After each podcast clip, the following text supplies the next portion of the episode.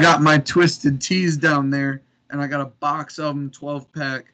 And you know, I told you already, I've been kind of drinking today. So I, I, I go in there and I'm getting ready for the podcast. And so I reach in the box and I grab my last twisted tea. You with me? I'm with you. Okay, I grabbed my last twisted tea. And I was like, shoot, am I going to have to do a rum and coke for the pod? You know, I've got my buzz going. I can't stop drinking. And uh, maybe that's a problem. Maybe it's not. We'll get over it. But uh, Probably, probably not. so, so I grabbed the twisted tea and I'm like, oh, you know, I got I got the beer fridge. So I go over to the mini fridge and I, I, I open the door and I'm like, maybe we got something cooking here for me. And I open the beer fridge and lo and behold, we got we had a bunch of them, baby. We had Oh, there you, you were you were ready to go. yeah, we were stocked up. We were good to go. So I grabbed a few for the pod. Now, little sidebar conversation. First of all, it's just twisted tea is delightful. We all know It's, it's a great thing. See, We all know how I feel about twisted tea. But have you heard about twisted tea lights, Jeff? Yeah, so let me let me back up. So last summer, uh Ottawa County Fair, kind of where we live, they were having a um a tractor pull. Okay? Like a like a demo derby or whatever. And for my son's wrestling, they had us do a like they had us work the beer tent and we got some of the revenue. Okay. And at Yeah. the time, at the time, they were like, Hey, here's all these drinks. Halfway through the night, they come and they hand us a couple cases of twisted tea light. They're like, this just started rolling out. Almost nobody knows about them, and nobody's going to ask for them unless you tell people. They're like, so if you could tell people. We sold a lot of them. People really, people were cracking them open right then and there because, like, if they didn't like it, they were going to buy a different one. You know what I mean? Right, right, right. and almost everybody was like, "Yeah, this is really good. Thanks." You know what I mean? And I've seen you comment a few times. You you really like them, right? Yeah, yeah. So, so what I was getting at, anybody who follows the podcast knows that I'm pushing the twisted tea narrative. Yeah. And um, I got put on Twisted Tea Lights. A couple guys at work were like, "Hey, try them." I was like, you know, okay, the hype's been enough. I'll try them. I go to Kroger, shout out Kroger, and uh, I buy a 12 pack of Twisted Tea Light. Jeff, there's only one way to explain how good I think these things are. Okay. I knew I was gonna get after it one weekend, and I had seven Twisted Tea Lights back at the crib. And I was like, I might need another 12 pack for the weekend. So I go to Kroger. Okay. You follow me? I'm following you. And uh, I go down the aisle and they're out of Twisted Tea lights. Didn't even buy the originals. Didn't even buy the originals. The lights, you can see these three here, Yeah. all lights. Wow. I, I can't. I mean, the lights are so much better. My buddy Shim came over this weekend for the UFC fights. Shout out Yeah. Leon Edwards, Justin Gaethje on their dubs. But he came over and he had the variety pack. I tried the half and half lights. So good. These lights are so much better. And I'm telling you guys, the sugar goes all the way down to five grams, calories down to 110, alcohol percentage from 5% to 4%. So you can have a little more. I've had about, I think the most I've had in a 12 hour stretch is 13. I don't know what you guys think about that, but my stomach was not upset at all. They go down smooth, they stay down, they're delicious, they're so tasteful. Twisted Tea Lights, they are onto something, man. That is that is where it's at. How you feeling about Texas right now? How am I feeling about Texas? Y'all know I switched over about two years ago. Um, this last football season, I really dove in head first. I love Texas. Feeling really good. I'll tell you what, this basketball team has me by the balls, Jeff. To be honest this- with you. Is this the first season you've kind of latched onto the basketball team? Oh, I mean, last year when I think it was last year or the year before when they were a six seed. I think they were maybe three seed.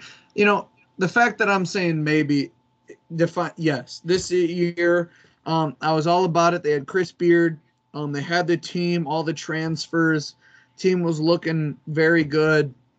You know, all the stuff happens with the coach, and you know, coach all the off-field issues. Let's forget about Chris Beard. Rodney Terry takes over, and I just start to learn about this guy. Been coaching all over the country a little bit. Been coaching for such a long time. Comes back to Texas, and he takes over the head coach. And I've fallen in love with Rodney Terry and this whole team. Marcus Carr, Tyrese Hunter, Timmy Allen, Dylan Disu, you know Brock Cunningham, you know all these guys. We Sir'Jabari Rice. We run nine deep off the bench. I could talk about this team I'm blue in the face. I think I've missed two games all season. Um, there's a different aspect, you know, in terms of expectations. Like I know people will be like, "Man, you guys got Xavier, and then maybe Houston." It's like Houston's praying that Xavier beat this Texas team. I mean, they're so good. They're so fun to watch. They can win so many different ways. They're so dynamic and I just get fired up. And whether I know my stuff or not, when you listen to this podcast, one thing I can assure you is Jeff and I, when we say it's our team, we are passionate about it. And this Texas basketball team, I'm all in. You can see my Texas gear. I'm dripped out right now. The background's got all Texas. Um, I can't even really focus on Penguins hockey. Manchester United's playing good, but it is all about March Madness. This Texas team is so good, and I hope they win the title. I got money on it. I got so many emotions involved. I I love what Texas has done for me in every sport since I've started watching. They won a volleyball championship. Their Texas team took Alabama to the wall. And although they didn't do what they wanted to in the Big 12, they played so good. The basketball team has overachieved. Big 12 champions, two seed. We're in the Sweet 16. Hook 'em horns, baby. I am all in on Texas. Uh, from the moment I switched, it has been nothing but momentum towards me staying this way so juiced for Texas right now. I don't know how much you listen to Bussin' with the Boys. They're uh this week they're down at Texas University. They're going to be uh interviewing a couple of guys. They haven't announced who. If I had to guess, Quinn Ewers and Archie Manning would be at the top of their list if I if I had to guess. But yeah, they're football guys, so yeah. Um, welcome back to another episode of Real Talk. A little seven minute prelude uh, you guys didn't get the real prelude. We had about a 15 minute conversation while I was driving home. Uh, real good. What's up? I'm gonna use the restroom.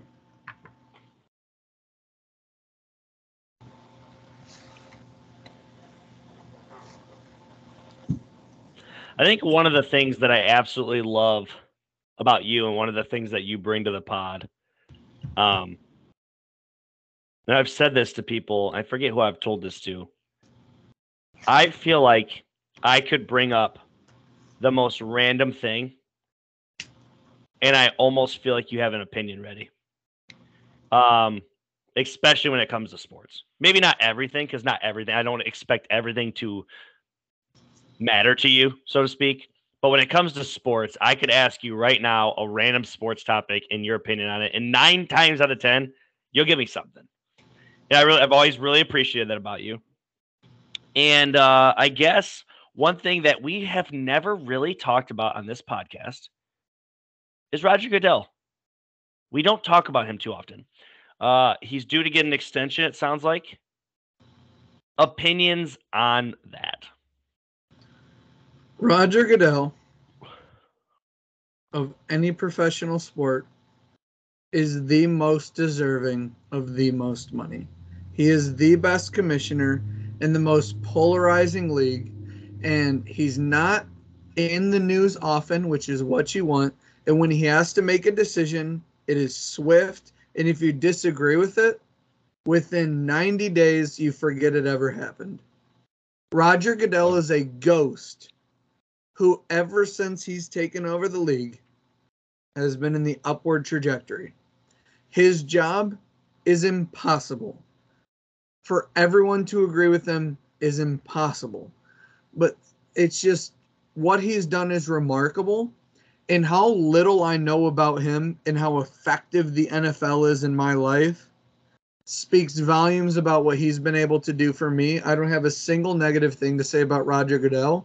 He's never going to be fully supported, but I think he's done a tremendous job. I think Roger Goodell is a fantastic commissioner, and any podcast or insider or NFL player or coach that I've ever heard speak that has to talk about Roger Goodell has only said, from my experience, he's the best. He's tremendous.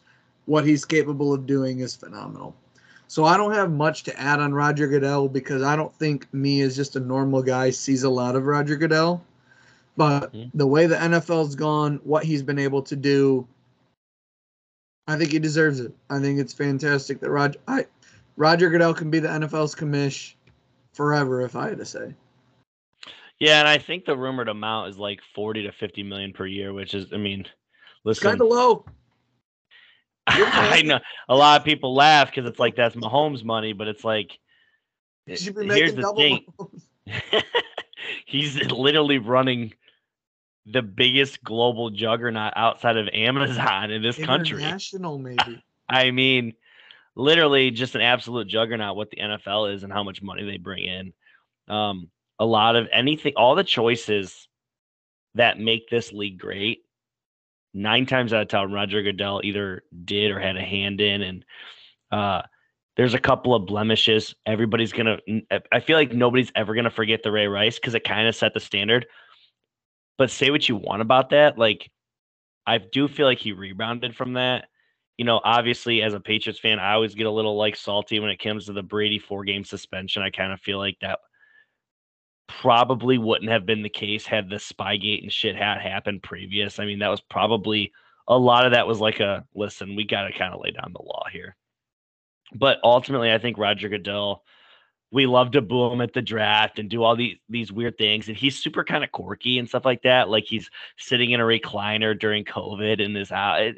listen, I mean, I think he does a great job. I mean, ultimately, I have nothing ne- necessarily negative to say about him. Um, I think he's pivoted on all the right topics. Even the you know the whole we allowed Josh Gordon to come into the NFL and dominate, and then you know obviously lots of failed drug tests, and he's now out of the NFL. But now essentially you can basically smoke weed in the NFL. I mean, he's basically allowed that. He's come around on a lot of different topics, whether they're controversial or not, you know, whether you want to argue them or not. I just think Roger Goodell, like you said, I think he's the right guy for the job. He's made this a global brand. Yeah. And fantasy football's never been bigger. Sports gambling, allowing that into the space and, and, and putting that on an actual television to really talk about. And um, he's just he's massive. There's really only like one brand he won't mess with, and that's Barstool. He's even messing with Pat and his team. I mean, he's just he's willing to do so much. I just think at the end of the day, not only do we need to at certain times we need to pick what opinions we value and what information we hear. And you can take minor Jeffs and our opinions and they're good. But like when it comes to the commissioner of the NFL, you start to look at coaches and GMs and owners and players, like people who actually work with and for or alongside Roger Goodell. I just, in my world, in my internet, I don't see anybody talking bad about him. And for you to be the commissioner this long with that, like, in so many more positive things than negative things, in an impossible job, I think he's doing astronomically well. I just think Roger Goodell is great.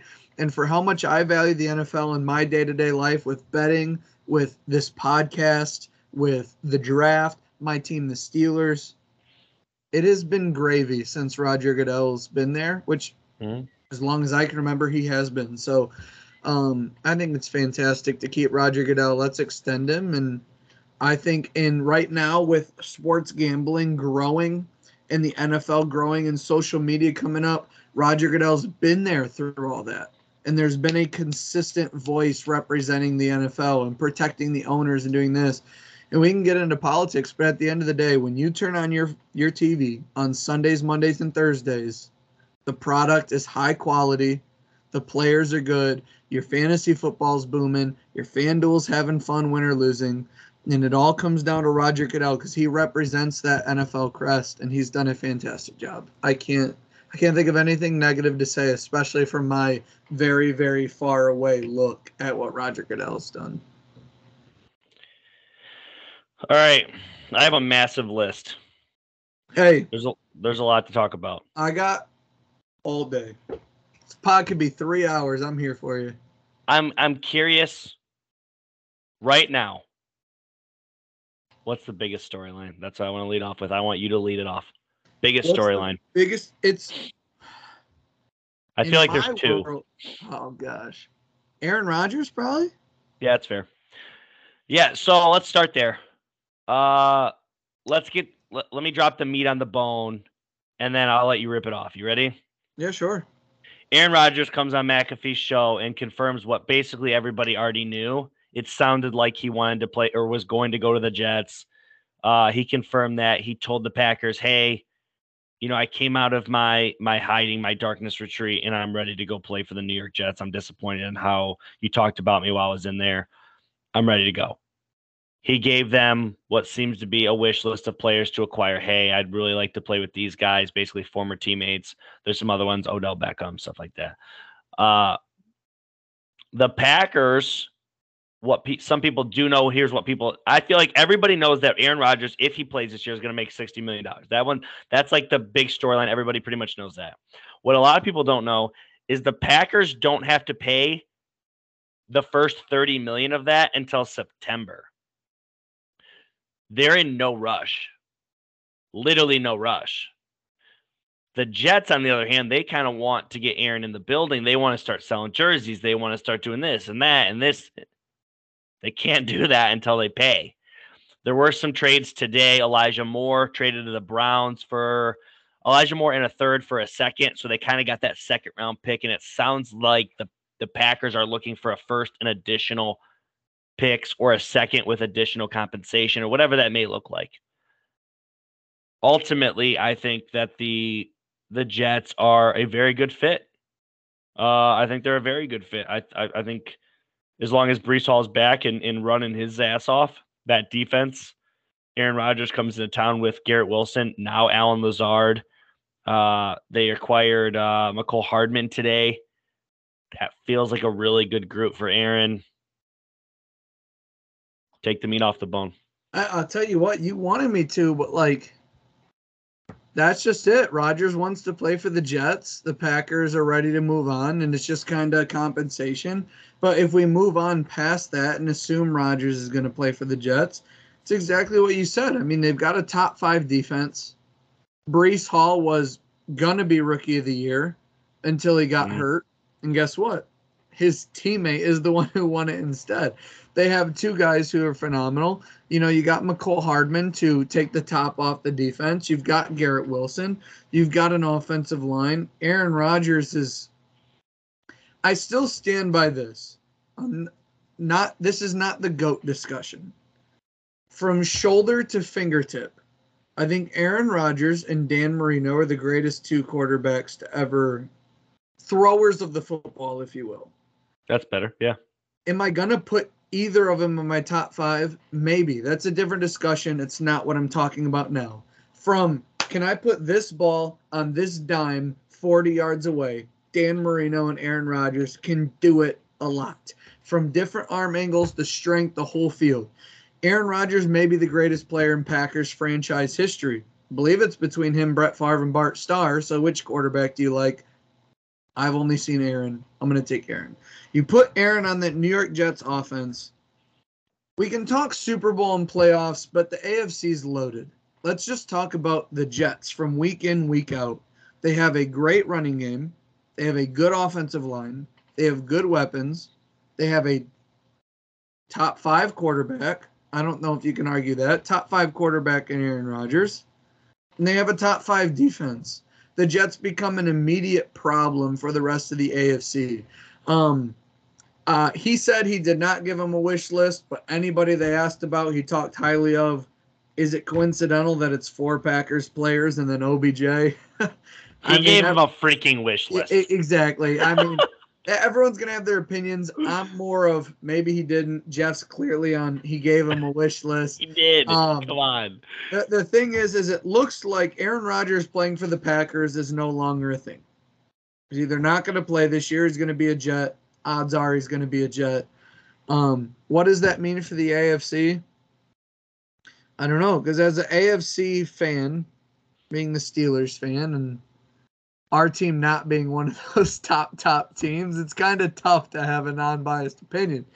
But you'd have to assume the Jets are in every game. Um, they were fantastic last year with mediocrity at quarterback, and then they're going to get Aaron Rodgers. So, um, I mean, is Aaron Rodgers as a person?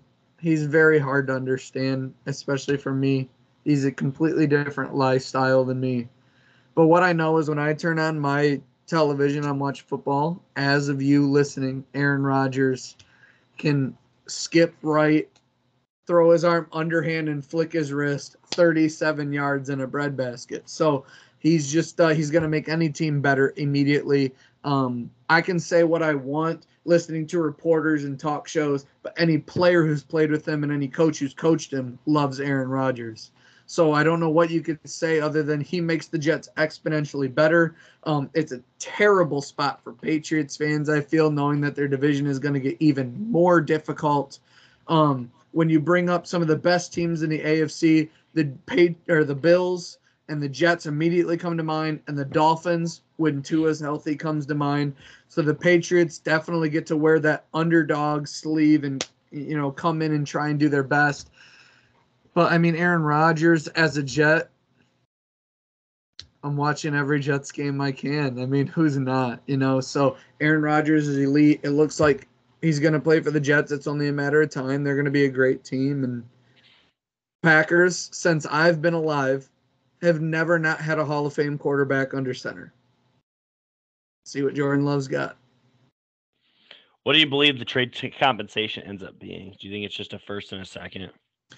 The problem is, in terms of guessing trade compensation, is I think you could subtract picks for however much they take of Aaron Rodgers' salary. I'm not very good with cap cap, but if they're like, mm-hmm. we'll take on 10 million and give you two firsts and a second for Aaron Rodgers, or if they say, hey, we'll take on 40 of his 50 million and give you one our first round pick this year. Would it be crazy to think, oh, Aaron Rodgers leaves the Packers to the Jets, the Jets give up a top 15 pick and say we'll eat his salary? There is no justification. Uh, that that wouldn't happen. Right, and that, that's the thing for me making these trades, and people listening may agree with you immediately, Brad. That doesn't make sense. I don't have a good grasp on that part of football. When it comes to salary cap and what trade value is, I, I just, for me, it's difficult to try and understand that. I just like to read and react to what's actually happened. Mm-hmm. Predictions are hard unless it's the Eagles in 2023. I love how you just throw that in there. so, uh, um, first off, let me say this to both you and the listeners. Okay, I'll plug a podcast if it's good. I have no problem plugging a podcast. Sure. Yeah. Um, Spotrac. Okay. Uh, hey, we got to stop the pod if we're talking about Spotrac. No, I'm just kidding. I'm just kidding. Go ahead. Spotrac. It is a podcast. Okay.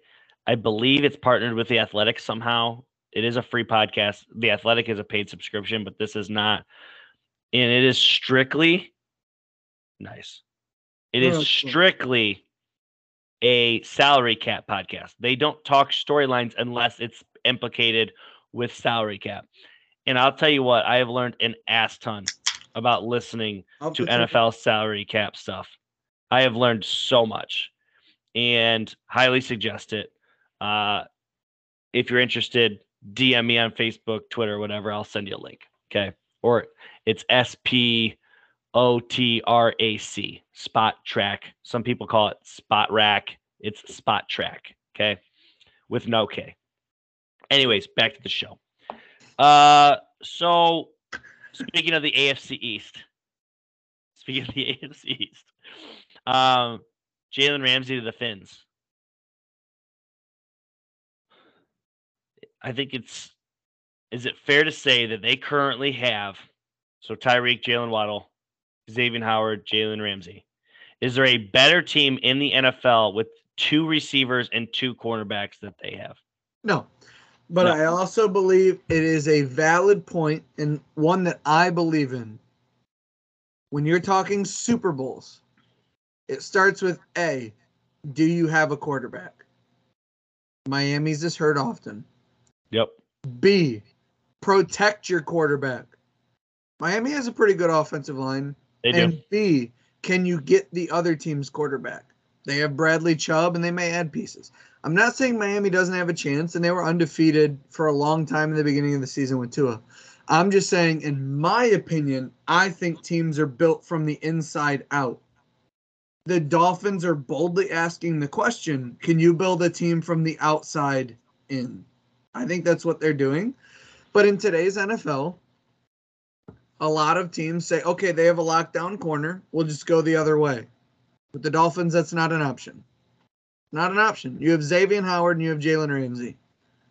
You have Javon, have- Ho- Javon Holland, who's a Yeah. center or, or a safety, Yeah. excuse me. Yeah. You have Bradley Chubb, who's getting after the passer. This team is built to win.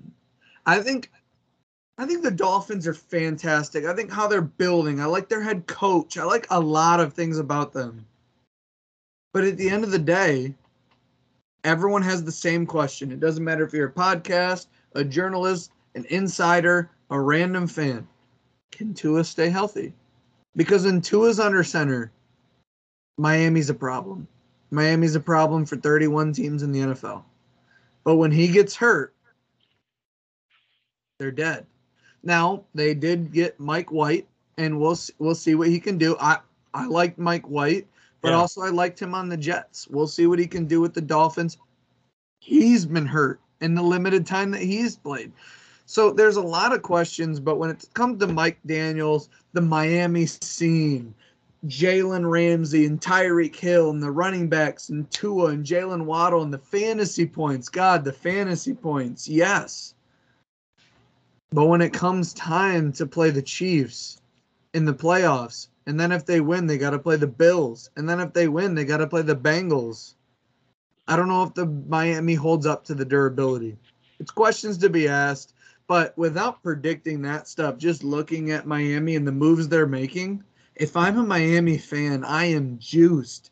They are going for it. They're doing everything. They've hired the coach. They've got the quarterback. They got the star wide receiver. They got the two lockdown corners. They they have a pass rush. They're good on the back end. They're good up front. I you'd have to love Miami if you're a Miami fan. You have no reason to expect you couldn't do it all.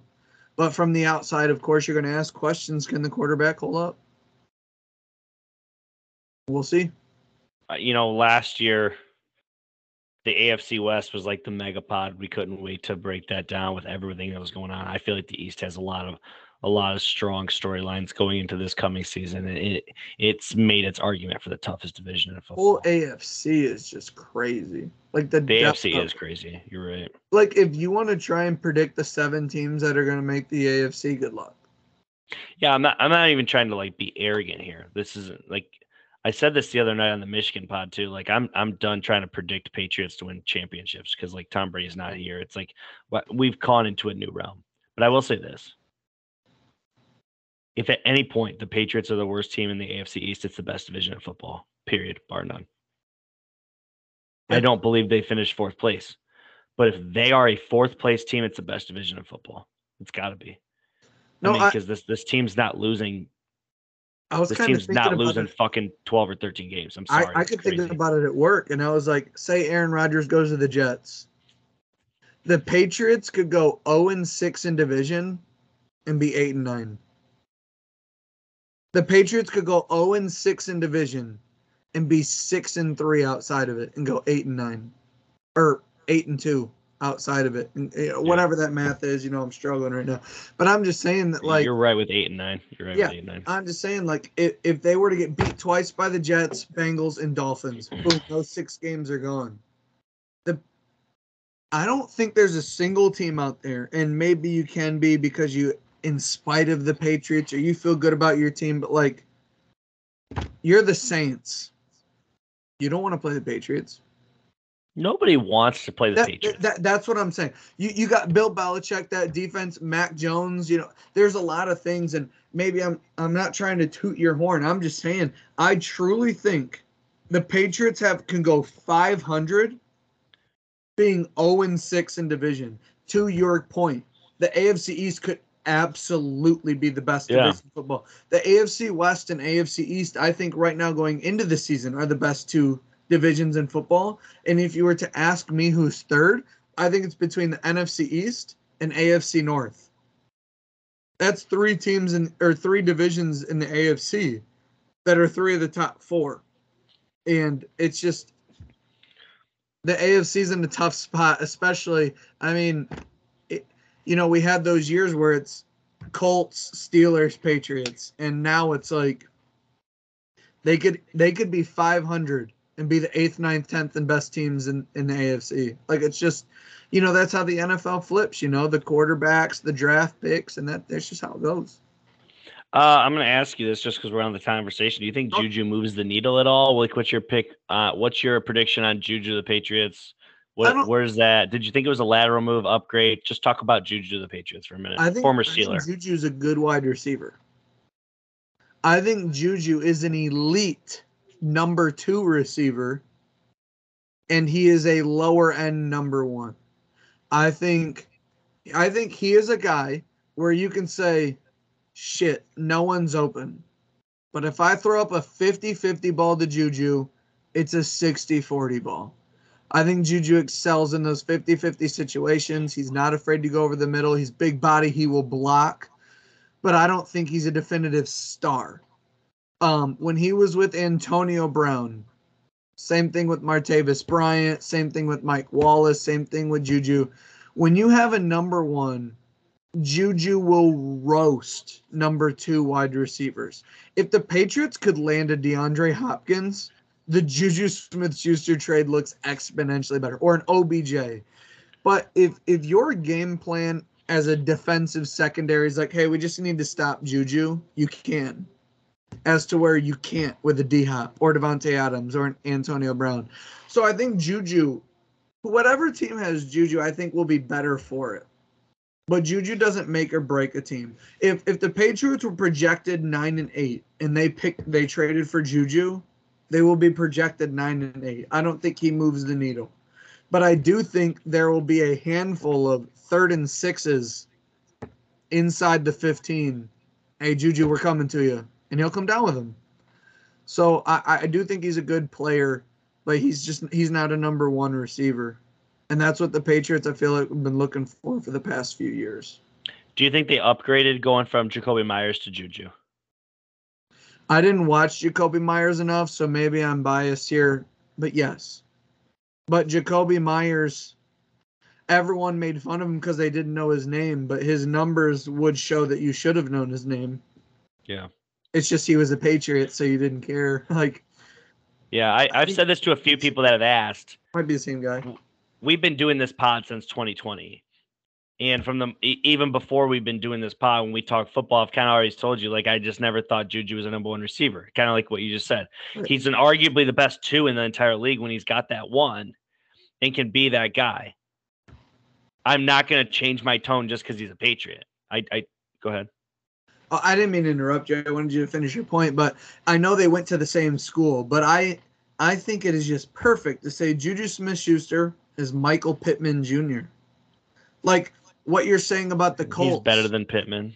Okay, sure, but what people say about the Colts is like they have Michael Pittman Jr., who's Yeah. a dog, but they just need that number one. When Yeah. you watch Juju, it's like he is a dog, but you just need that number one because when Juju, Juju is a bottom five, bottom seven, ten number one, but when he becomes at number two, he is an elite. He will roast number two corners, but he won't beat your Jalen Ramsey. He won't beat your, you know, he won't beat your number one corner. Or if you're catering a safety to kind of help out, he can't beat that. As to where, you know, like your Davante Adams, third and 12, he can be tripled. We're going to him on the sideline. He's going to toe tap. We're marching down the field.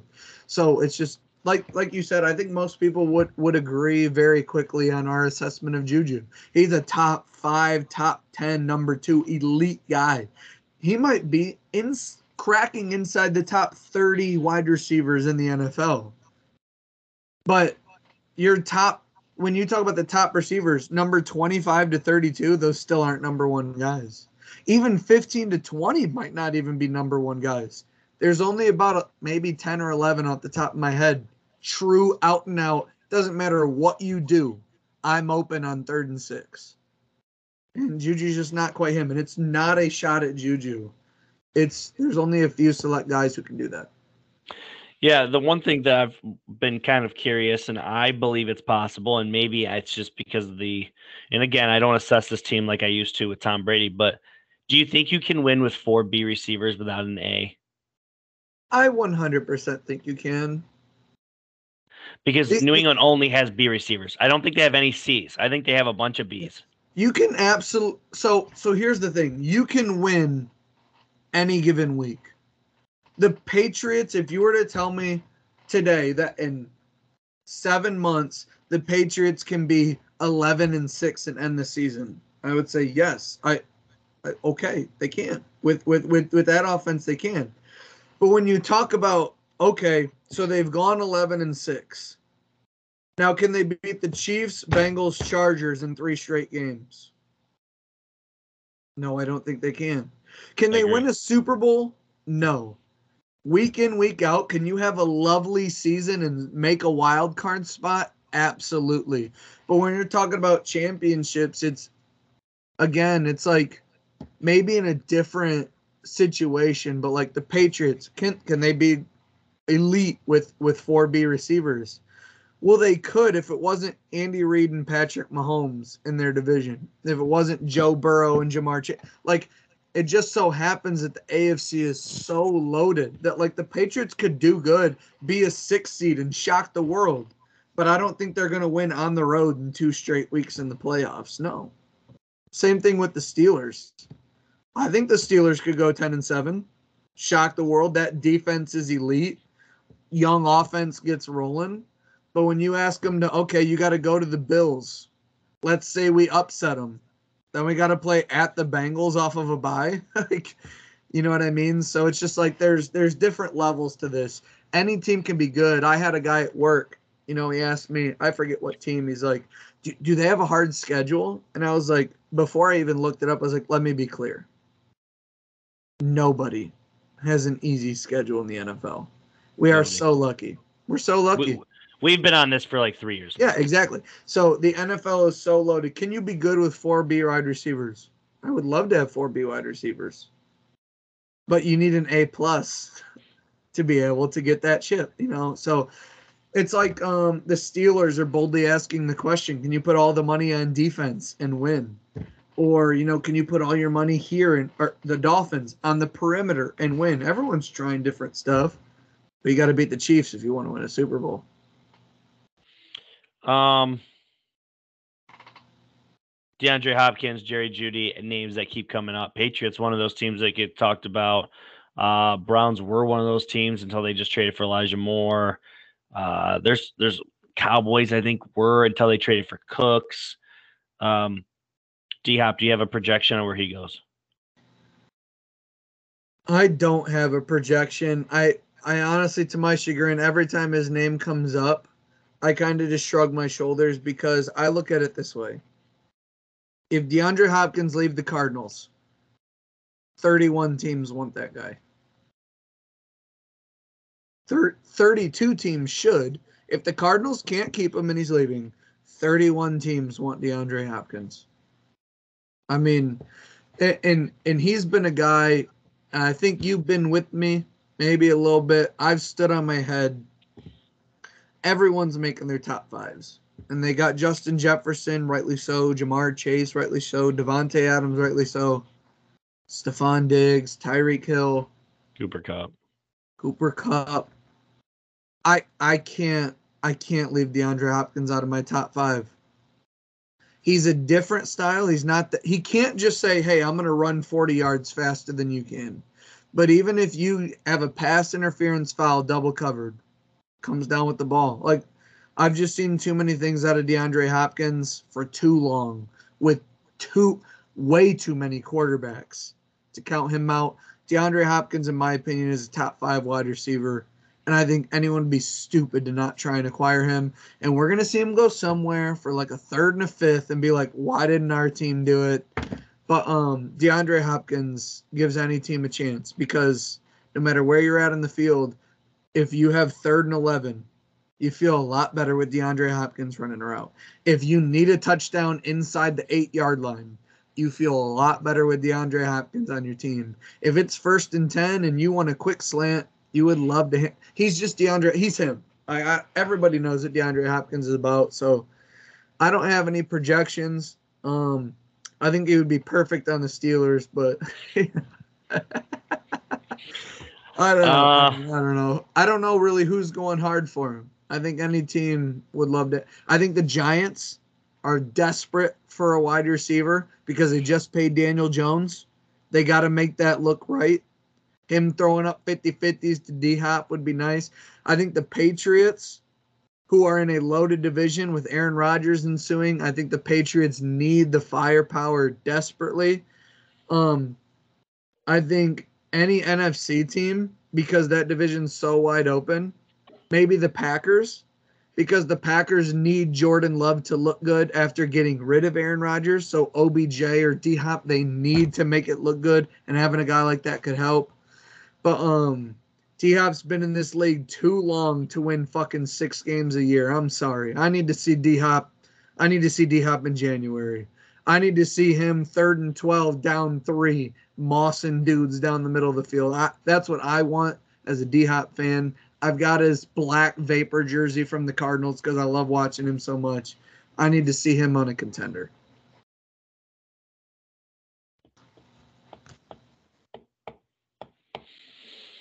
What about you? Where you got him going? Cooking something up over there, Detroit Tigers? Uh, I'm I'm like looking at my my list of topics. Uh, personally, like I would love to see D Hop in New England. I don't think New England's done at playmaker, but I also think they might draft a guy. So it's like, There ain't nobody in this draft named DeAndre Hopkins, though. um, yeah, I'm aware. I'm aware. There ain't but nobody that orders 4X gloves and cuts them between the thumb and finger because their hands can't expand all the way. There ain't nobody in this draft got a YouTube video holding baby animals because his hands are so big. Come on.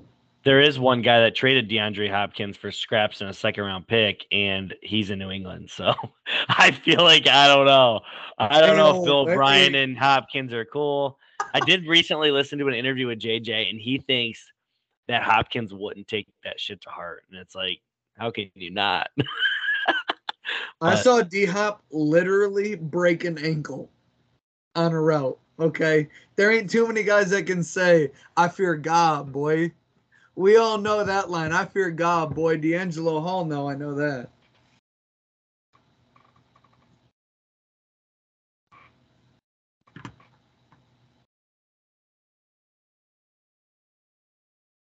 Damn, we freeze, bro. I can hear you. Can you see me? Ah, I can see you now. We froze. It'd be a good time for a piss break. Woo! It'd be a good time for a piss break. I'll tell you All what. right, let me just do this.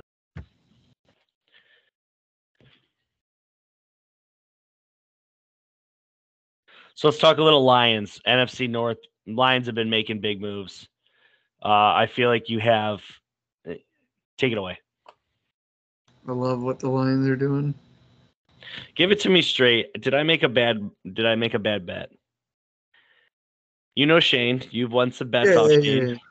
He's Hey, a I, Lions fan. tell you what, I think Shane's a good guy. We had a little bit of beef. I think Shane comes from the right place. He's just a fire. No, guy. Sh- Shane is a great. Shane is a great guy. Listen, seems like a good dude.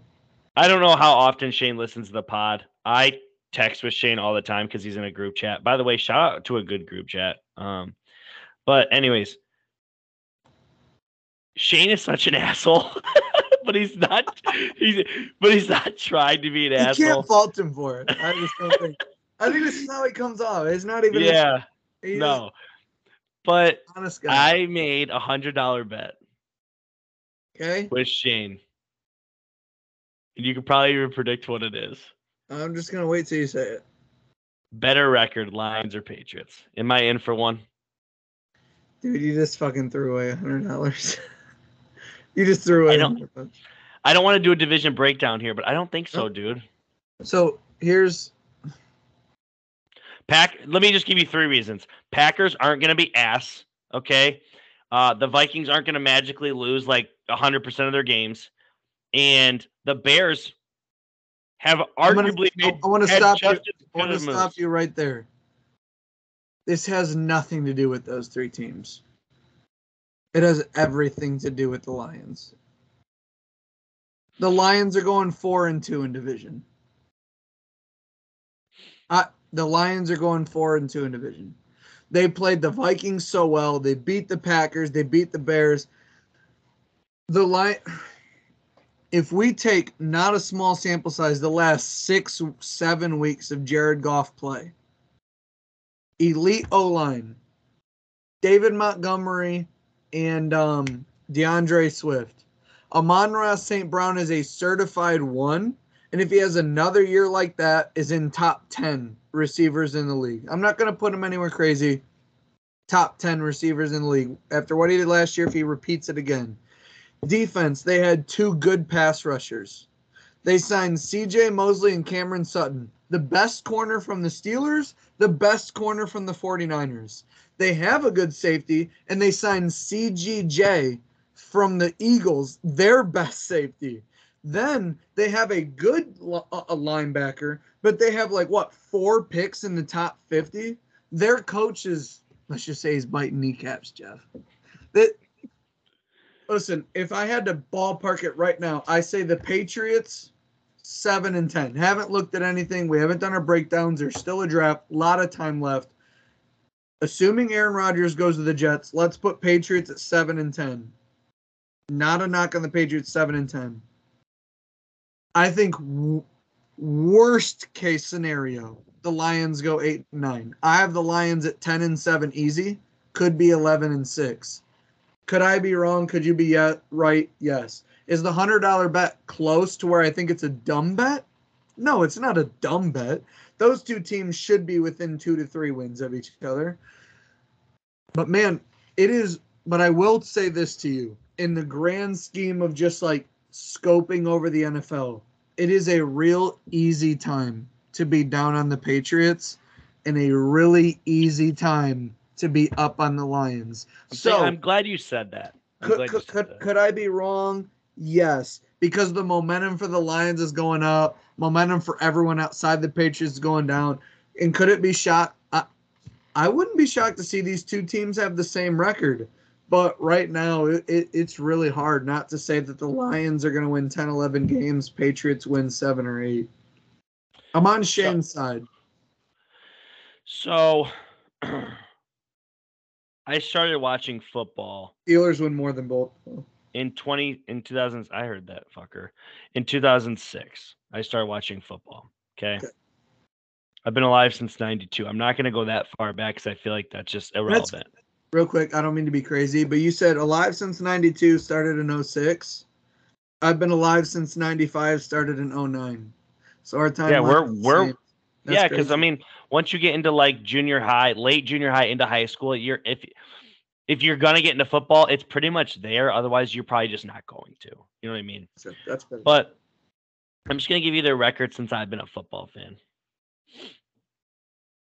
Three and 13, 7 and 9, 0 and 16, 2 and 14, 6 and 10, 10 and 6 playoff game, or they played in a playoff game that year. 4 and 12, 7 and 9, 11 and 5, played in a playoff game that year. 7 and 9, 9 and 7, they played in a playoff game that year. 9 and 7, 6 and 10, 3 and 12. And now these next three records are post Tom Brady. So Tom Brady cannot be included. Okay. Now we're on an equal playing field.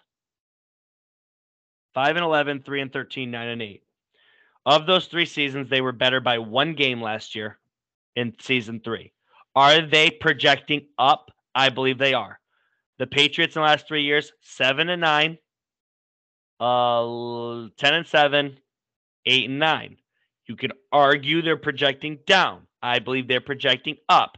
Signing Bill O'Brien, getting Matty P out of the building, I think is bigger than people are giving it credit for. It's not being talked about as much as I think it should be. They added Juju instead of Jakobi Meyers. They're getting more athletic on the offensive line. They're getting better just in general on offense. They're spending more time on offense. I think we, at minimum, I think this is a coin flip bet. Again, And so I typically wouldn't throw hundred dollars on a coin flip bet. I no, u- no. usually like to throw hundred dollars on Jon Jones, but Patriots this is- Lions get you going. I get it. yeah, yeah. But I, I I don't want to take away from what you're saying. Like the Patriots being even or better. I don't think the Patriots got any worse. I just think the Lions were here. And then after about halfway through the season, they figured out who they were. And they were just Are you saying after New England beat them twenty nine to nothing? Is that when roughly the time period or no? But but the thing is is it has nothing to do with if they if they played head to head the it, it has to do with their schedules as well when you're talking about this bet They're playing a second place schedule, sir, seeing as they beat the Packers week 17, i 18. know but I can't wait to do a division breakdown in the NFC North. i know I, that's the thing i'm gonna wait till division breakdowns where i can dive in even more but Can I ask you a question? yeah CJ Gardner Johnson said this roster is better than the Eagles roster. Are you ready to make the proclamation that the Lions are winning the Super Bowl or no? no chris told me about that shout out chris hoffman my buddy at work um Yep. big eagles fan i i pop eagles too and cj gardner, gardner johnson said that the eagles roster is better as well the best part about the lions is their offensive line Mm-hmm. I agree. it's not as good as the eagles the only position group i would favor the lions is running back room CJ's wrong on that. He just signed for the Lions, so he said that. I don't think the Lions are Super Bowl contenders. I think they could win their division. And right now, on the outside looking in, if Aaron Rodgers comes, I have the Patriots placing fourth in theirs. If you were to take a vacuum and say Patriots or Lions, I think that's a fucking hell of a good game. But I think the NFC is that much worse than the AFC. Yeah. So when you're talking about records, the Lions play 17 games, and 12 of them will be against the NFC. Patriots have to play 12 against the AFC. So who has a better record? I will take the Lions every day because I think they're similar teams, and one will have many more winnable games than the Patriots. The Patriots are going to be in a dogfight for 80% of the year the Lions will be favored in eight of the games that they play. Patriots will not have that luxury. Can they win them? Sure. They have Bill Belichick. They'll have a solid defense as always. Can Mac Jones be better with an actual offensive coordinator? The pieces they're having, I agree. There's still more movement and draft to happen.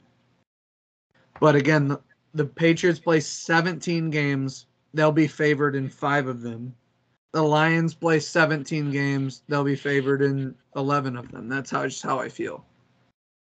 Yeah. And w- again, we'll do more in division breakdown, but off the cuff, I would have to side with Shane on that one. Maybe you've done more deep diving because you're a Patriots fan. I haven't. I mean, I know New England's roster and I know what I think they can do, but let's talk a little bit about the Bears, their uh, division counterpart that I think, you know, as long as we've been doing this pod, it, it's no secret that your, um, your girlfriend's father is a is a big Bears fan, and you've kind of gone to bat for them here and there. And I've had to bring you back down to earth at times and like, listen, man, the Bears are trash. Uh, but I don't think so anymore. I think they've done a lot of great things. what are you laughing at? That the Bears are trash? I want or how Bears to accurate be that good is. So goddamn bad, but they've been so shit the last three years. I want them to be good so bad. I will say this. I- while. I've been mostly right about the Bears, I was wrong on Justin Fields. I think Justin can play. I do too. I think he can play. I mean, if we're talking about the Bears right now, Darnell Mooney is a hell of a two. Yeah. And if Chase Claypool's your three, that's exactly where you want him to be. Cole Kmet, they did lose their running back though. That's tough. I mean, the Bears signed two top free agent middle linebackers. That's good. Uh I don't know. It's still tough though. I personally, dude, I think they're still fourth best in their division right now. You- I- I feel like. Wait, what? As it sits today, I think they're probably fourth best in the division. Today's roster, I think they it's close, but I still think the Packers roster is a well, they're they don't have wide receivers, but I don't know. I like the Vikings and Lions more. I'll tell you that easy. Yeah. I feel like I've said this enough. If you listen to the pod a lot, uh, I, I'm not a huge running back guy. I just believe I've seen too many teams have success with running back by committee. Quick thing, um, Colin Cowherd's take. These numbers may be wrong, but I promise you the third one's right, and they will be very close. The last three Super Bowl champions, 28th in rushing, 25th in rushing, and the Chiefs last year, 20th in rushing. I know for a fact the Chiefs were 20th last year in rushing and won the Super Bowl, and the previous two teams, Tampa and the Rams, were worse. So that tells you he said that in light of the Cowboys trading Zeke and then acquiring Brandin Cooks. Running game is a nice addition. It will put your offense maybe over the edge a little bit, but it is nowhere near make or break.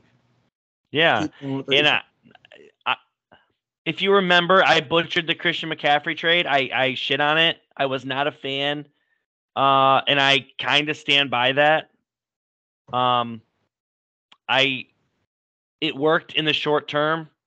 So I think it's easy to say, oh, well, you know, Jeff, they did go to the, you know, yeah, in the short term, it's going to pay off. I just think ultimately you can't be paying your running back top tier money. And I'm more right than wrong. I said they wouldn't win a Super Bowl. As of right now, they haven't still. And I, I understand. I know Brock got hurt. I'm not trying to be an asshole. I'm just trying to say, like, did you real quick? Did you think they were beating the Eagles? No, Healthy Brock Purdy, they beating the Eagles. No, I I just okay, then I'm more right than wrong right now.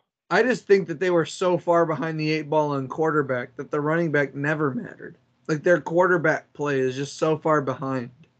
They The never Niners? had a chance, huh? The Niners Yeah.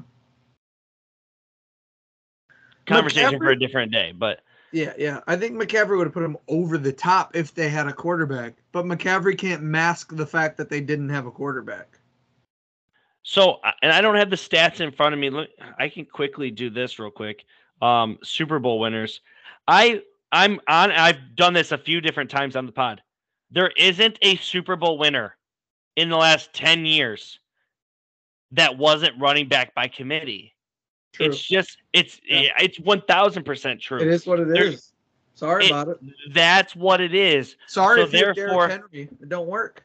Yeah, I love Dick. The, I love the Titans. Not I like anymore. The watching Titans, them by the way, are September dog shit. 15th. Preview there. September 15th versus the Jags. Give me Derrick Henry, but don't give him to me in January 28th. Yeah, so literally the the newest Super Bowl champion, okay, was the Chiefs. You don't even know who their leading rusher is on the year, and you're a football fan. I don't either. Isaiah Pacheco, come on. Was it? I don't. I don't They had like five different running backs for the freaking year. come on. It might have been Mahomes. Fuck it. The Rams, they were using three dudes. The Bucs were using three dudes. The Chiefs back then had a rookie and two other dudes. the what, though, Patriots what's used three dudes. Your quote, and I'm not I'm not knocking it, but your statistic that the Super Bowl champion was running back by committee. I wonder how many of those teams that lost the Super Bowl you could name. Joe Mixon or whoever they beat probably had a star running back, but it couldn't cut it in the final game. Brad, Like- Huh. Joe Mixon wasn't in on the final play against the Rams. It was another guy. It was another guy. It was another guy. Running back by committee. No, but for real, it's just, Ain't no way, bro. Come on. So- truthfully, I said that to say this: the Bears can draft another running back and replace uh, David Montgomery. He ain't Please that don't. good. I want Bijan to go to the fucking Eagles. Come on. Come on. Is that even on, fair? Is that even fair?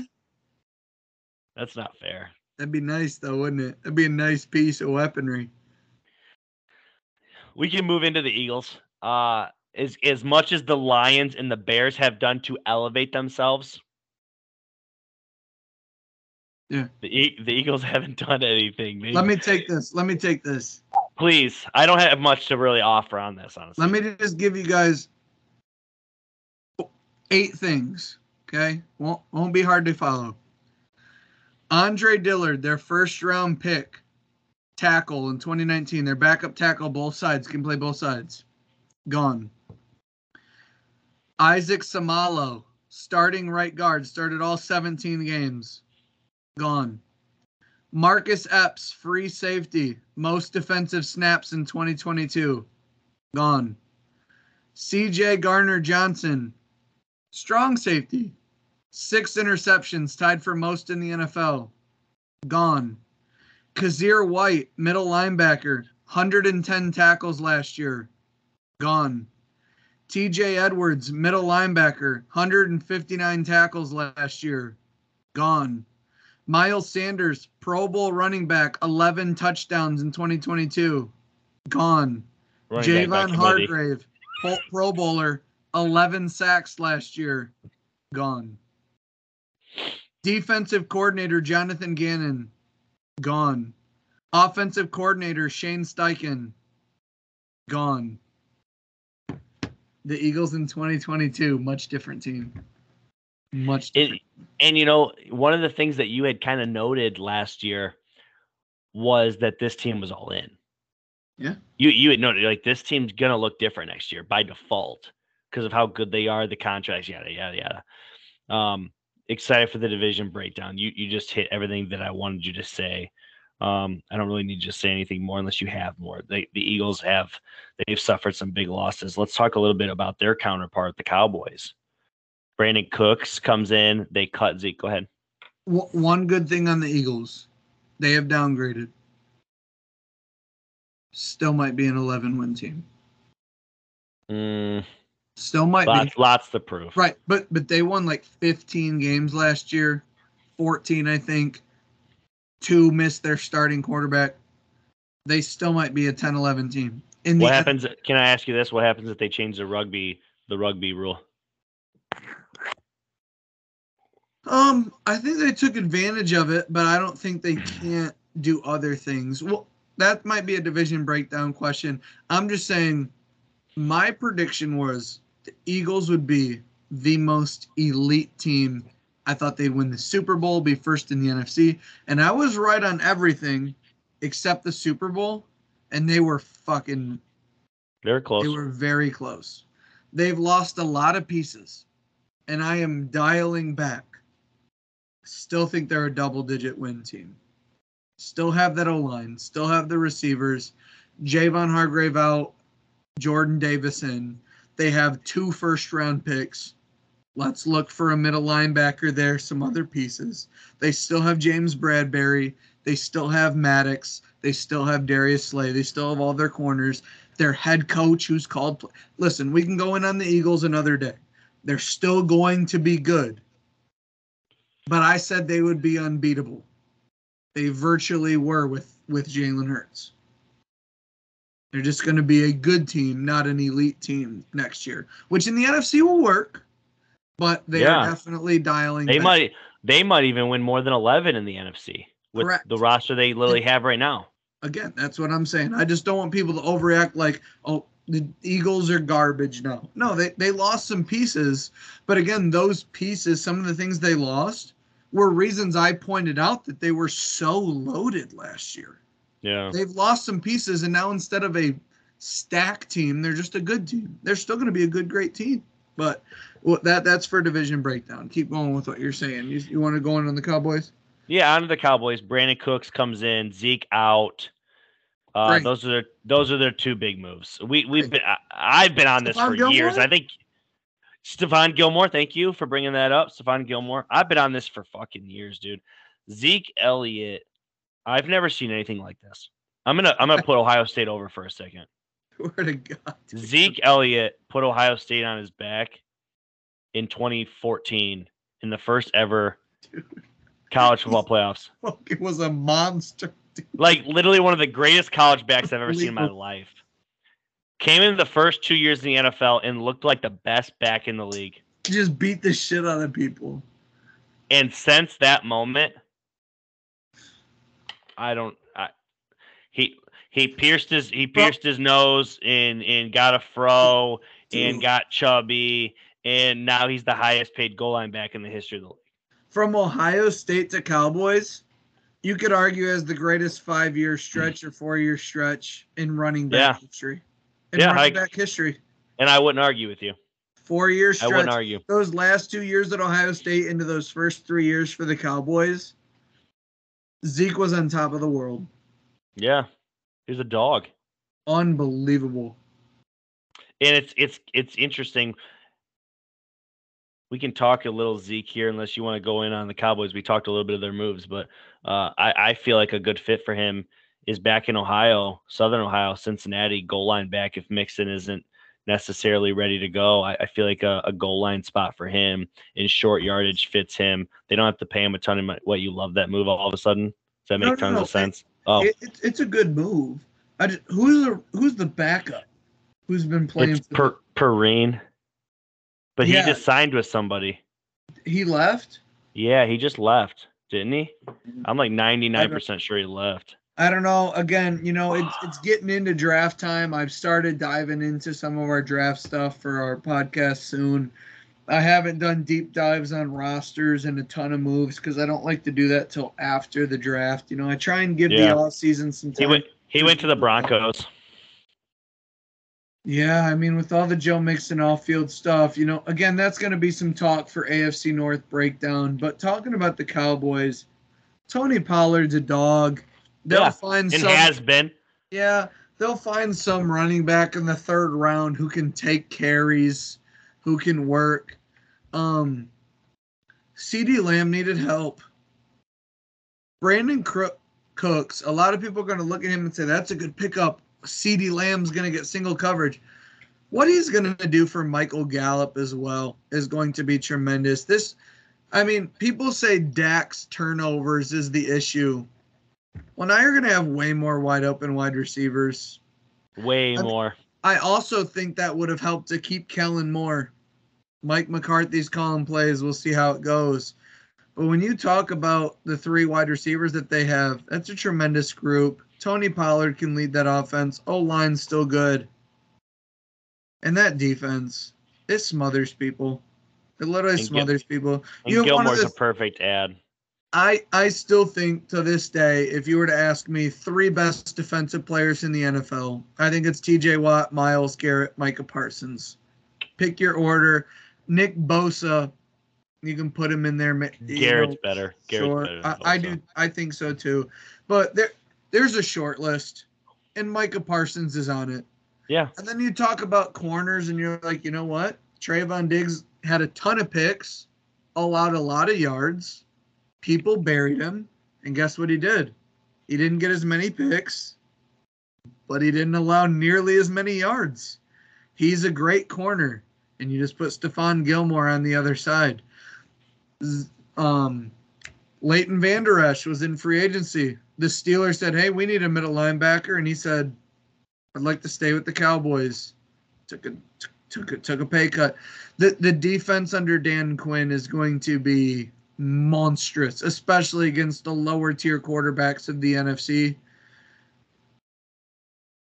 I'm totally flipped.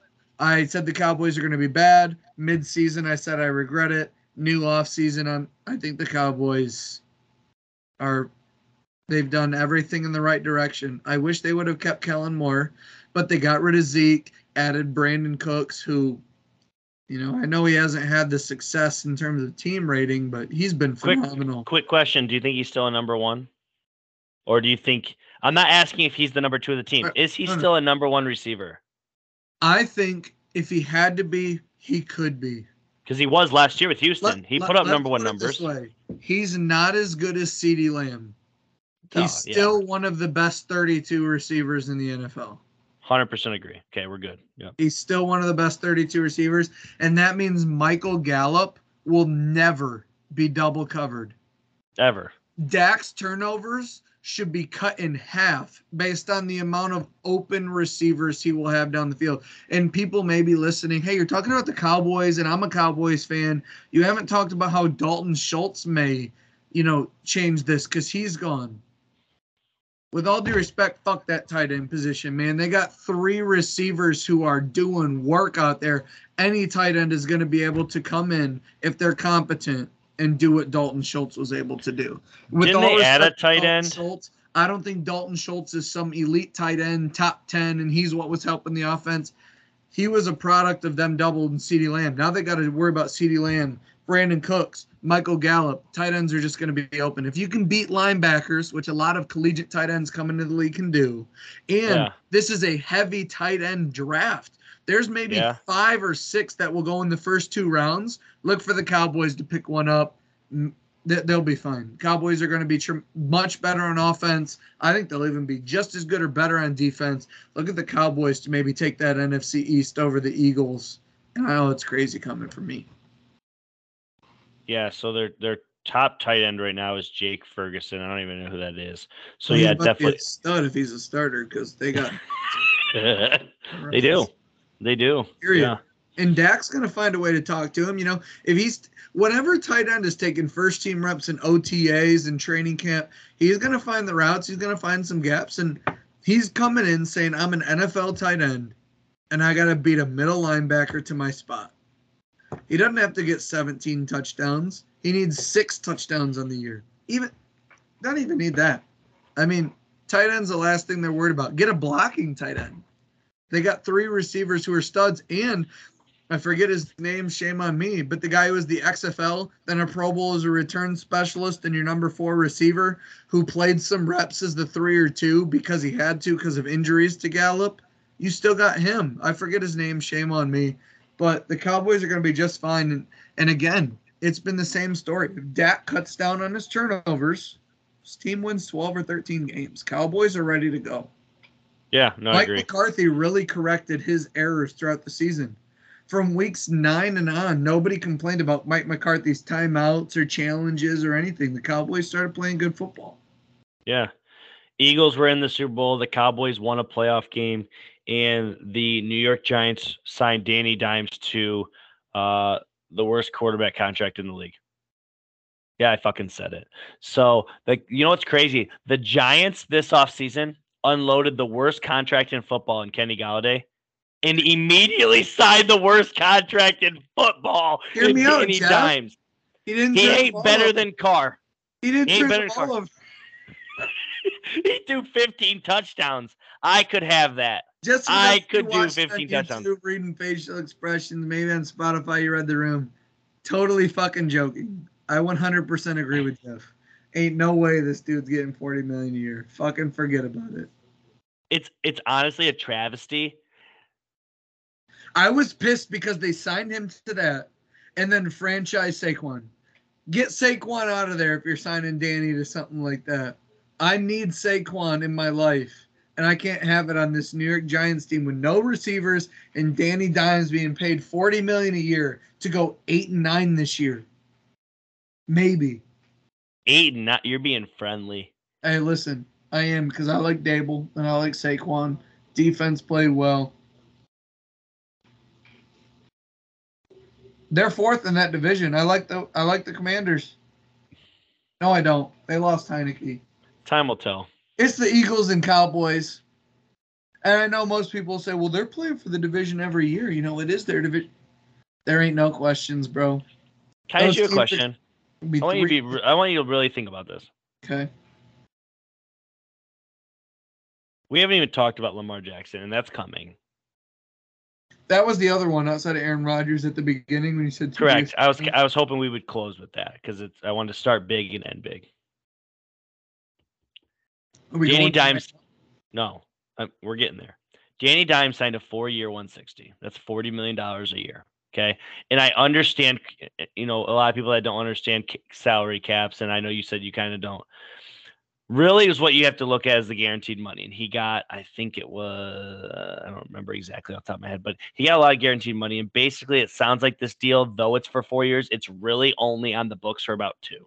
Okay. Regardless, would you rather have Danny Dimes for two years at 40 million a season or fucking give Lamar Jackson the bag, dude? Four year, 200 mil fully guaranteed 50 mil a year and just roll with it. We Like, come on. Like, this is we've we we've been on this pod three years now. And each year we've grown closer and closer to the conclusion that I think we both spoke out loud for the first time and agreed on last year. Derrick Henry and Lamar Jackson are the two players that have done so much with such less in the league. Dan Orlovsky was on Pat McAfee. I don't even know if you know this. Lamar Jackson in his career in the NFL has taken over 1,000 hits for the Baltimore Ravens. Over 1,000 hits for the Baltimore Ravens. Not only does Lamar Jackson deserve every cent that Roger Goodell, the whole league, and the Ravens could pump to him, but what does it say to the locker room who looks at their quarterback, their leader, and says he's taken over a thousand hits, won an MVP, and taken us everywhere we could possibly go, and they won't pay him? What they're doing is they lowballed it, signed in a franchise tag so that another team would eventually say, Here's our offer for Lamar, and the Ravens will just match it. They don't want to do the work. Lamar deserves every cent because you can nitpick about every ability you want. You can say he can't pass the pocket, play from behind. There's a ton of things that in different situations have shown they may or may not be a weakness. But what I know as a Steelers fan is I have never once been even remotely excited to play Lamar Jackson. I've never once said, I'm glad Lamar Jackson's on the other team. Lamar Jackson has won over 70% of his games. I don't care how the fuck he gets it done. That dude plays football at a high level and he does shit no one else can do. He is Madden in real life. You can play the perfect defense and the Ravens get 28 yards. I just I there is not a single person on public television who understands it. Some justify it as they want other teams to make the deal for them. Some justify it as racism. Some say it's injury. You can say whatever you want. There is nothing that makes anyone say, how does he not have the biggest contract possible from the Ravens? Lamar Jackson is the Ravens' entire market. All the Ravens fans want number eight jerseys all the Ravens fans say we have a shot Sunday because Lamar Jackson. If Lamar Jackson leaves that team, they may win six games. Bless you. In Bless that you, Casey. division, in this conference, if Lamar Jackson leaves and Tyler Huntley is the starter day one to week 18, that team is 6 and 11.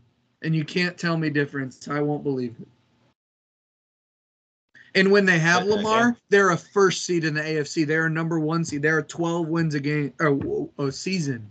Like, I have so much respect and admiration for Lamar Jackson. I think the Steelers have the perfect ability to deal with him, and that's because we spend 90% of our salary on defense. Like, it's not just luck of the draw. We have a DPOY at linebacker, we have an all pro at lineman, now at corner, now at safety. The Steelers are built to deal with Lamar because they're the only team spending over 80% of their cap on defense. He he demands that respect. Lamar deserves everything. Sure, when he talks, it may be hard to understand sometimes. He speaks a little bit like, you know, slang, and maybe he's not like your prototype, but when he gets the ball, good luck. And he touches it every play. So you tell Yeah. me. I, don't- I think you're in agreement, but Lamar deserves everything. Yeah, I mean, two years ago on this pod, I used to tell you that, you know, we were arguing that Lamar was or wasn't a top ten quarterback. You were for him, I was against him, and I I've come around on him because at the end of the day, like you have to be able to win games in this league. W's. Both of us watched the Bengals have an amazing 2021, and both of us picked the Ravens to win the division in 2022 because of one guy. We both said when Lamar's in the regular season, it's game time. Okay. It's, it's so and real. I and I thought to myself, like all these people that need a quarterback in today's NFL, there's one available. and nobody wants to offer him a contract. So I- I'm I disappointed in the back on that. Patriots. I do want to push back real quick on that. So I, I think there's two things that factor into that. One, Haslam for the Browns did that all guaranteed for De- Deshaun Watson. Yep. People, all the owners can get together and say, he's an outlier. We don't do that. Correct. If And I agree with that, by the way. if one other owner does it, it's like, oh, now that's the standard. So no owner wants to be that owner. You don't have to offer him a fully guaranteed contract. If Let's somebody came in today and said five years, 200 and 175 or 150 is guaranteed, it would be done. So, second thing, let's back it up. That's from the rest of the league looking at the Ravens. Flip it the other way. No other team wants to come in and make an offer because they have to do all the work with Lamar and his mom, figure out what deal works, then officially offer it. And if Lamar's like, that's the deal I want, the Ravens will just be like, okay, we'll match it. And another team's going to go through all that work just for the Ravens to match it like we're not going to do your work for you. You know what I mean? Like if I'm the Patriots and I work and work and work with Lamar and I come up with, you know what, 4 years, 225 million, 160 million guaranteed. You're getting 40 million a year guaranteed with an extra 20 some in bonuses every year.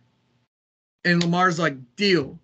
And then John or Jim or John, John Harbaugh and the owner of the Ravens are like, "Okay, we'll match it."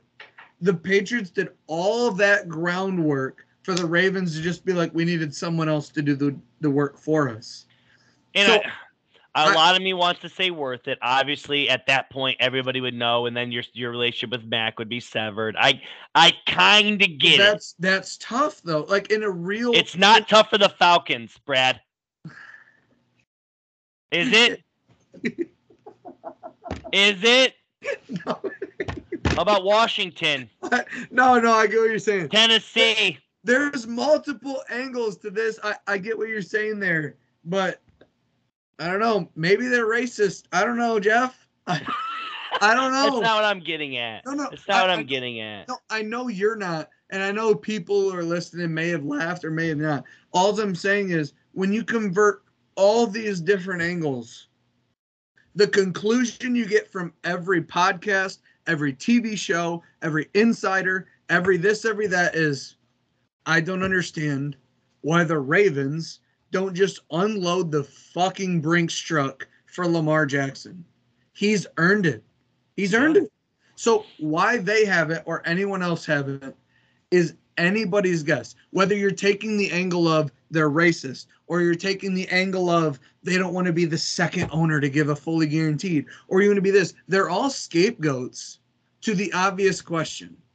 Why aren't we paying him?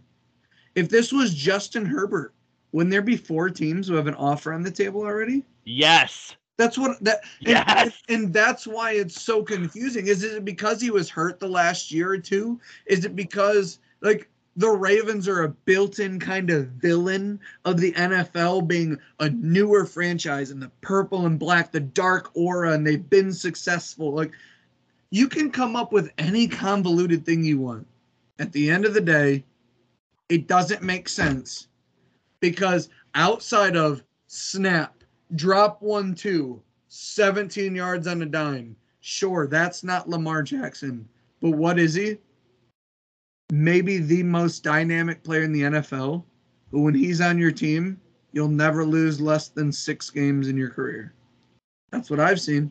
You said something five pods ago, six pods ago. Aaron Rodgers is allowed to be an asshole because from shoulder to fingertip, he's as good as it gets. Period. Okay. If he was Zach Wilson, he wouldn't be in the league anymore because he's a prick. If he was Mac Jones, he wouldn't be in the league anymore because he's a prick. Pretty okay? much verbatim. The Jets didn't even offer Lamar Jackson a deal. Like, we would rather pay $60 million to a prick? I just think if you don't understand how much Lamar Jackson's worth, talk to any Steelers, Bengals, or Browns fan. And ask them how happy they would be if Lamar was in some other division. Yeah. Just ask them. I would I would love for Derek Carr to be the quarterback of the Raiders or the Ravens over Lamar Jackson. I would kill for Dak Prescott to be the quarter of the Ravens over Lamar Jackson because we Danny beat him every time we played him. Danny Dimes. The, Lamar Jackson, no matter how you put it, no matter what you value, on his worst day, is the eighth best quarterback in the NFL. That's what I feel about Lamar Jackson. Spoiler alert. I think most people would pick the Bengals to win the division. Right now, gun to my head, I have to think if Lamar's on the team, if they're winning it. Period. If Lamar wasn't on the team, Period. they're probably fourth in the division. If Tyler Huntley's week one, I'm not even considering the Ravens. Seriously, like people talk about being the Steelers, and they'll be like, Brad, I've talked to you in person. You don't worry about playing the Ravens. Okay, we have a defensive player of the year at left outside linebacker, a, like a three or four time All Pro in the middle of our line, a guy who was like fourth in sacks on the other side of our line, an All Pro at safety, and we just signed a veteran All Pro at corner. And the We- game's going to end up 13 10. So at the end of the game, we spend the most on defense, and we have to hold them to 10 to win. We stopped Lamar in a two point conversion to beat him last year. Like, that's what it took. It takes everything you have. You play perfect defense, and Lamar runs for 27 yards. He's the Lamar's the real deal. Let's talk uh, a couple of quarterback contracts. We'll talk Odell, and then we'll get out of here. Okay. Hey, whatever you got. Danny Dimes, we already talked about four years, 160. Uh, we both think it's a bad a bad deal. It's just Derek a lot Carr. of money. I don't necessarily hate Danny Dimes on the Giants, but I'd like him a lot more for 31 million a year. Yeah. Yeah. I, I personally said five years, a hundred. That's twenty million. That's low. I get it. It's That's low. But would you say thirty million? About 30, 30, 30, 30. I think 34 is the most you could spend on Danny Yeah. Dimes. I don't think I'd be destroying this contract if it was four year, one twenty at thirty million a year. I think that's fair. Yeah. But again, if this truly, you know, again, I listen to some Spally Cap on, I guess. If it's truly just a two year deal, whatever. I guess you can see what We'll you see how got. it goes. We'll see how it goes. Derek Carr, the Saints. Opinions there. I just, I just think it's a good. I think it's good. I agree. Oh, Michael Thomas Agree. seems like he's back on track. He's going to come back. Kamara, we'll see about the suspension, but if Kamara's playing, you got a decent O line. Chris Olave, Michael Thomas. That defense is still built to win in a division that's quarterback kind of starved.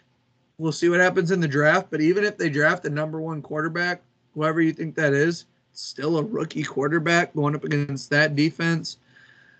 I mean, it would take a lot for me to not favor the Saints to win the division with Derek Carr. I think it's a good deal. He has familiarity with uh, Dennis Allen. They got a good roster. They got fans who care. A tough, tough te- uh, stadium to play at. In a weaker division, I go ahead. Derek Carr's the best quarterback in that division. Good on you, Saints. I think, I think at worst you have the sixth best quarterback in the NFC. Yeah, right now I feel like they're the favorites to win that division just by default. You Absolutely. have the you have the best quarterback. It typically warrants pretty good. What the what the Panthers do, Baker Mayfield to the the Bucs is to be determined. Um, who's the other team? The Falcons. You don't even know what they're Taylor doing right now. and Ridder. I will. Ridder I will say this though: the Falcons. I don't want to get too. Again, we've been talking so much.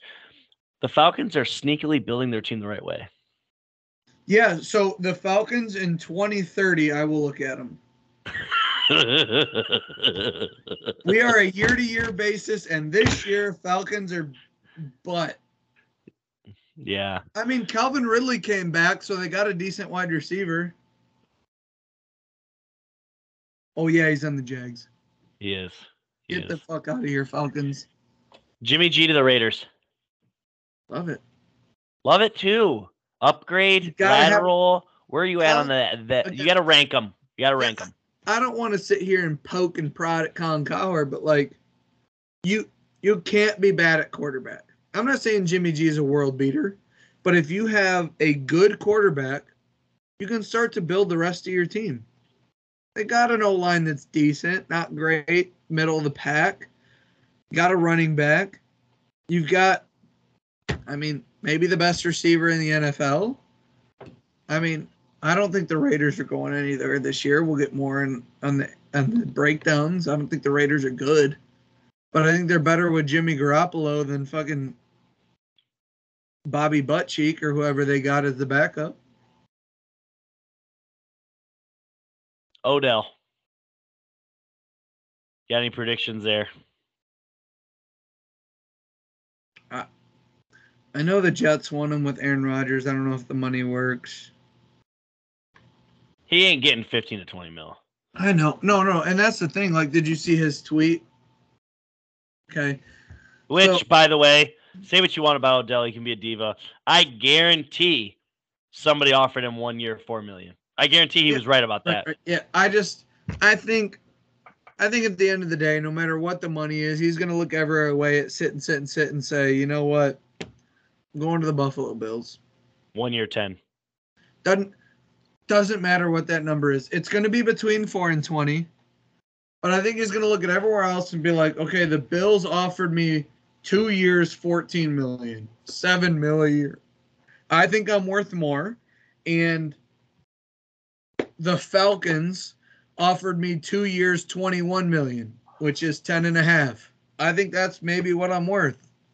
But I ain't fucking playing for the Falcons. I'll just go play for the Bills. I think it's the Bills or it's one of the three, if you will, New York teams. Giants, Jets, Bills. I think that's where he's playing. Interesting. That's where I think he's playing. Wherever he goes, I'm gonna see that post and be like, oh, that's where he went. Okay. We've talked everything. Talked a long time. I gotta I gotta be honest. I don't know too much of what the Steelers have done so far. I don't feel like they've been very active. Any comments about the Steelers before we go? Yeah, I'll tell you what the Steelers did. The Steelers uh, started the same old line 16 of the 17 weeks. Uh, they signed a guard, two guards, one from the Jets, one from the Eagles, the starting right guard of the Eagles. So they have they've improved their offensive line. They got rid of all three middle linebackers. Devin Bush, Devin Bush. Robert Spillane, Myles Jack, all gone. They signed the captain from the Washington Commanders, Holcomb, and they signed one of the captains from the Dolphins. So they have two veteran captain middle linebackers, one on a two-year deal, one on a three-year deal.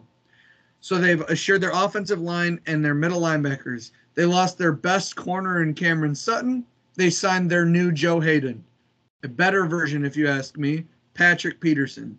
Two years, 14 million, seven mil a year. So they have Yeah. Patrick Peterson playing corner on the opposite side of Minkah Fitzpatrick, two veteran middle linebackers. We'll get into a draft episode later, but I think the Steelers, they have the 17th, 32nd, and 48th pick in the draft. Two of those will be corner and middle linebacker. I don't know about the third one. They're going to build behind that. But that's what the Steelers have done. They've got rid of stuff that they said, look, this position's important, but this shit ain't working. And they brought in new guys. But again, they have TJ Watt, Cameron Heyward, Minkah Fitzpatrick, and the entire offense is good. They've revamped the offensive line. Love what the Steelers are doing.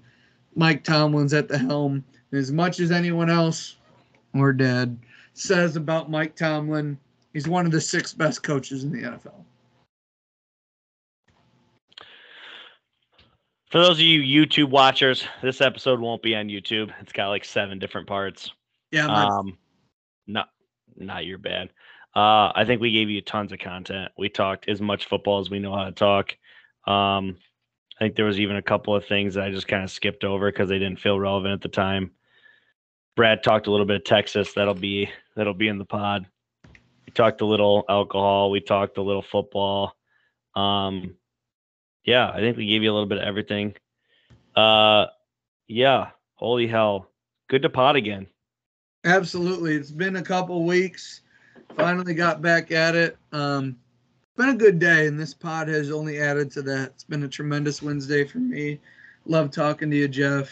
Love getting Yeah. on the podcast. It's always a fun time. Hopefully, you guys listening enjoy the ups and downs, the ebbs and flows of the pod.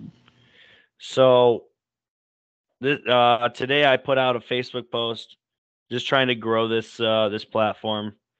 Um, next week is March 29th. My birthday is the second. Brad, yours is the fifth or the sixth. I'm terrible. I'm gonna make you guess. You're the sixth. You're the fifth. God damn it.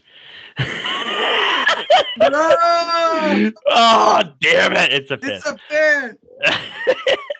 so all we want is more people. And money. I'm just kidding. Of course, we want more money. Brad, Brad's making plenty of that betting on Jon Jones and everybody else. But um, listen, tell your friends about Real Talk. Subscribe, like us, share us, whatever. I, we don't ask much. Okay. We just bullshitted for the last two hours. I think we made a pretty damn good pod because that's what we do. Okay. We express our opinions and that's it. The draft is coming up if you know people that love to talk about the draft, you know, show them our pod. Okay. Uh, a couple of years ago, we had somebody on, Anthony Du Bois. Shout out if you're listening. I think we would be open to having another person to come on. You'd have to be well versed in a mock draft, and we would love to have you on as a guest to talk draft. Okay. We're open to that. Like, subscribe, share, talk about, add people to the Facebook page if anything else, tell your friend like, "Hey, I just listened to this really good pod. You should check him out." That Jeff guy's a douchebag, but Brad's pretty sweet. You know? Yeah, Twisted Tea. Like, come on. The lights, bro. Push these mugs. Come on. you know, if you're not listening to NFL and you you don't you, you hate Ohio State, you don't even have to like Michigan. Listen to the Michigan pod. What whatever it is, get behind Yeah, Real guys. Talk. Okay. What we're trying to do is we're not trying to tell you the facts necessarily. Sometimes we will. We just want to give you our opinions so that maybe you see a different side of whatever else you've been listening to. We're not your, you know, we might, we may be, but if we're your primary source of knowledge, that's good. We do know what we're talking about. We're not just making shit up. But again, sometimes we're just trying to give our perspective so that you can see a different side of things to maybe alter how you perceive an option. And again, you know, we get together once a week, talk some sports, and if you want to listen, we're Great. glad to hear you listen. And if you see us in in the RL, man, I'd be love to defend my opinions with you. It's always a good time. No hard feelings. Can't wait for football. Six. I can't- Hey, the draft is like th- four weeks away. Yeah, yeah. And, and truly, I can't wait for summer too. You know, I can't wait for just a nice, cool summer, talking division breakdowns, making our predictions, just so you guys can shit on them, and we can brag about them when one of them hits and seven of them don't. So, um, Eagles last year. Oh, the Eagles, the Eagles, dude. That's all. You know what? Live high on that one. All right. hey, if you if could, just do me a favor. In a nursing home, I can be like the Eagles back in 2020. I call them. Can you do me like one favor though? Could you maybe predict the Patriots win the Super Bowl this year? Listen, I'll take a runner up. I'll take a runner up. I, right now my crystal ball says Steelers, so I don't know. If I, can, I don't know if I can swing it. Right now, all I'm focused on is Xavier Friday night. Fair enough. Xavier Matt- Friday night. Matt Cole, if you're listening, if you could underdog the Patriots every single week this year, this would be great. Bruh, Just like- Matt, oh gosh, I do. Brad, I appreciate you. I appreciate you, dog. And Twisted Tea and Real Yeah. Talk. Yeah, gosh, sports, we heart Y'all you. be listening. Don't be stressing out over shit that don't matter. Come on. All right, guys, listen to this whole pod because it's fucking great. All right, we're out. Real talk.